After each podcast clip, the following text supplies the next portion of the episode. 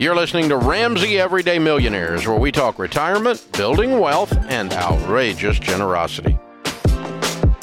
Carla is in San Antonio. Carla, welcome to the Ramsey Show. Hi, guys. Thanks for taking my call. Absolutely. How can we help today? Okay, um, so my spouse and I were currently ra- wrapping up on baby step three. We'll be done at the end of the month. And as we start preparing for the 15% um, into retirement, I have a question about volatile income. So there, we have some side hustle income, and my spouse is a new uh, real estate agent. So I was wondering, is it okay if I take my fixed salary and save 15% of that and then take the side hustle money and throw it at the mortgage? Or how do I just, or I guess like, how do I balance that into the 15%? I guess is my question. Okay, so you've got you have your full time job and you have some side hustle income, and you're saying, hey, can I invest just my full time job and not the side hustle income? Right, because it's so volatile. Yeah, exactly. Yeah, it's a great question. Uh, we we tell people to invest 15% of their household income. That means any money coming in that year. So if I'm you, I'm taking 15% of the side hustle income, and I assume you're still going to have margin left over because you're debt free with an emergency fund to still put that money towards your next step, towards the house. Is that right? Yeah. Well, kind of. Yes and no. Um, I just I was thinking, you know, sometimes it's it's a good income, sometimes it's not a lot, and so just a little extra towards the mortgage and like really attacking that would seem, I don't know, like a, a, better use of uh, time. I guess I'm, I don't know. I'm not really sure how to how yeah. that would work. Do you guys have kids, or is it just you two? No, we have we have two kids. We have two kids. Okay, so we also tell people after the fifteen percent to be investing for the kids' college. Have you guys? Uh, will you guys plan on doing that after you're investing fifteen percent? Um, yes, that's the plan.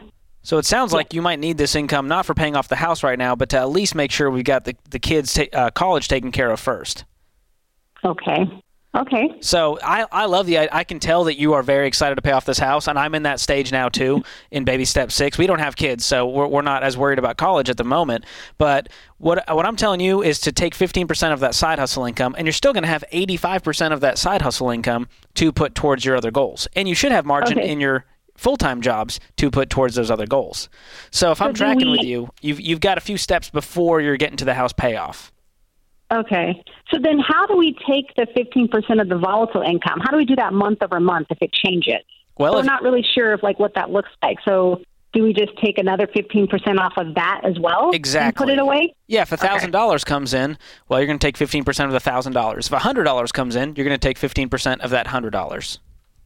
Okay. So that that keeps it simple, and that yeah. way you're not racking your brain each month. Yes, and Carla, you know, my husband and I, because I'm on mine and some of his is a lot of commission based. So there's some months that right. is much larger than others.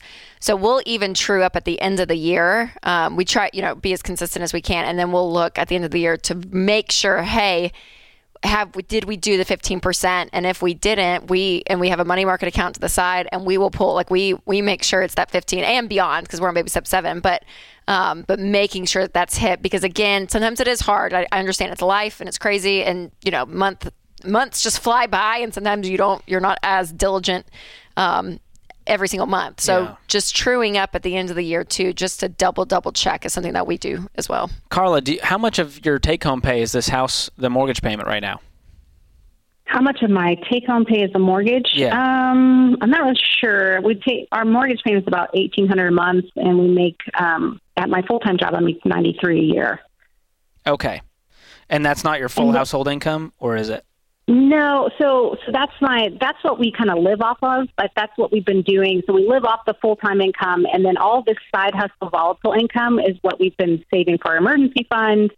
And then so now what we're trying to do is like, okay, how do we I guess, capitalize on this fact that we have the room to just live off of one income. Yeah. Um, so my 93 a year covers all of our expenses, everything. And then the rest of it, we're just wondering, like, can we just really take that and be aggressive and throw it toward a mortgage? But, you know, I guess what I'm hearing is that we need to take also 15% off of that and throw it into retirement and yeah. baby step five as well. Yeah, don't yeah. forget about that baby step five for sure. And I, I, the reason I ask is to make sure that this mortgage payment isn't just like eating up your entire income to where you don't have that margin. So you're doing the right things. We just got to add that step in for college, and that the mortgage payment will come, and, and you'll get rid of that thing in no time with your gazelle intensity that you guys have. So I think yeah. that's awesome. Thanks for tuning in to Ramsey Everyday Millionaires. To check out all our podcasts, just search Ramsey Network on Apple Podcasts, Spotify, or wherever you listen.